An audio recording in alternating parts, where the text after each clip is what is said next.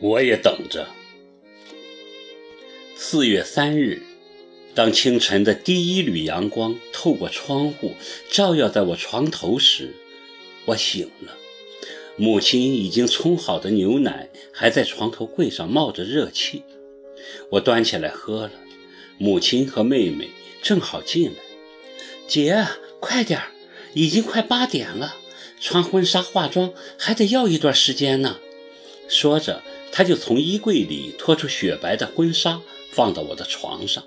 一阵忙碌，穿好婚纱，化完妆，我问妹妹几点了，十一点。妹妹回答：“她瞅了瞅我，忽然笑了起来。姐，你看你迫不及待了吧？昨晚看你那么不情愿的样子，我和妈都担心死了，还以为你不嫁了呢。看来是我们多心了，你只是太紧张，对吧？是的，我很紧张。没什么好紧张的，你又不是头一回了。”母亲立即斥责道：“死丫头，你在胡说八道些什么？”妹妹自知说错话，吐吐舌头，再也不敢吭声。十一点半，婚车准时来接了，楼下顿时鞭炮齐鸣。我在母亲和妹妹的搀扶下，提着裙摆下了楼。一辆黑色豪华加长奔驰盛气凌人地停在花圃边，贴着大红喜字，车头车顶布满鲜花、彩带和气球。送我上车的时候，母亲拉着我的手，眼泪婆娑：“萍萍，你要懂事点儿好好过日子，别再任性了。树里是个好人，你要好好待他。”妈妈不能去送你了，你要多保重。知道了，妈。听话，孩子，别哭。结婚是不能哭的。妹妹跟我一起上了车，坐在我旁边，也说：“姐，你别哭了。你看，刚化好的妆又要花了。”说着就拿出粉饼往我脸上扑。可是刚扑好，几分钟。又是满脸泪痕，眼泪止都止不住。别盖了，盖不住的。我颤声说：“姐，你到底是难过还是高兴啊？怎么老哭呀？”妹妹也哭了起来，拿着粉还是一层层的往我脸上盖。不盖怎么行呢？别人会笑话的。十二点整。耿墨池动手术的时间，几乎在同时，婚车到达了银湖酒店门口，这么准时，老天，这是什么意思？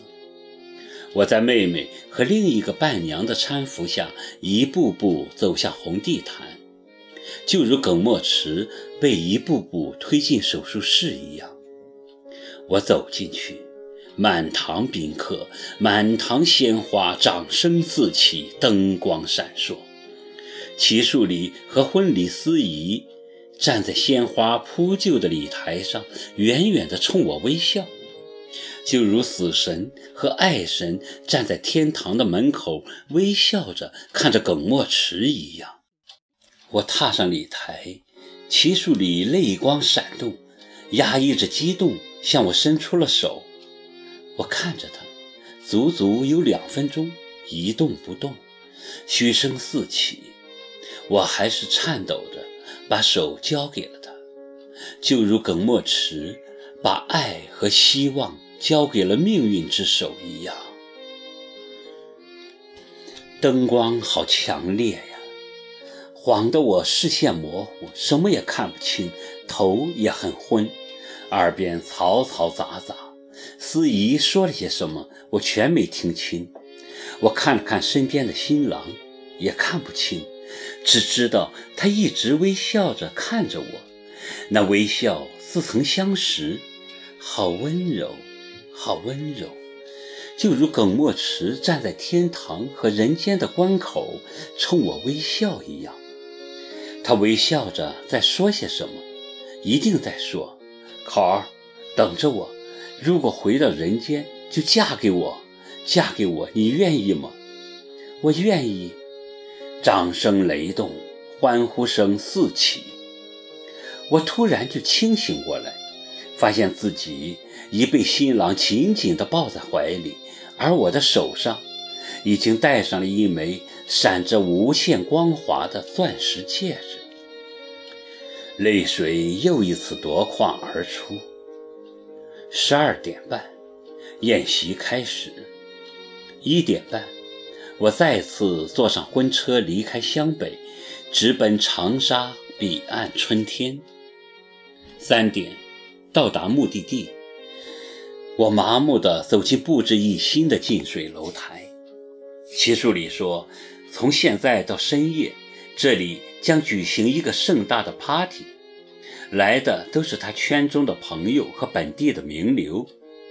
新房在二楼，我换下婚纱，穿上事先准备好的一套阿玛尼粉色礼服。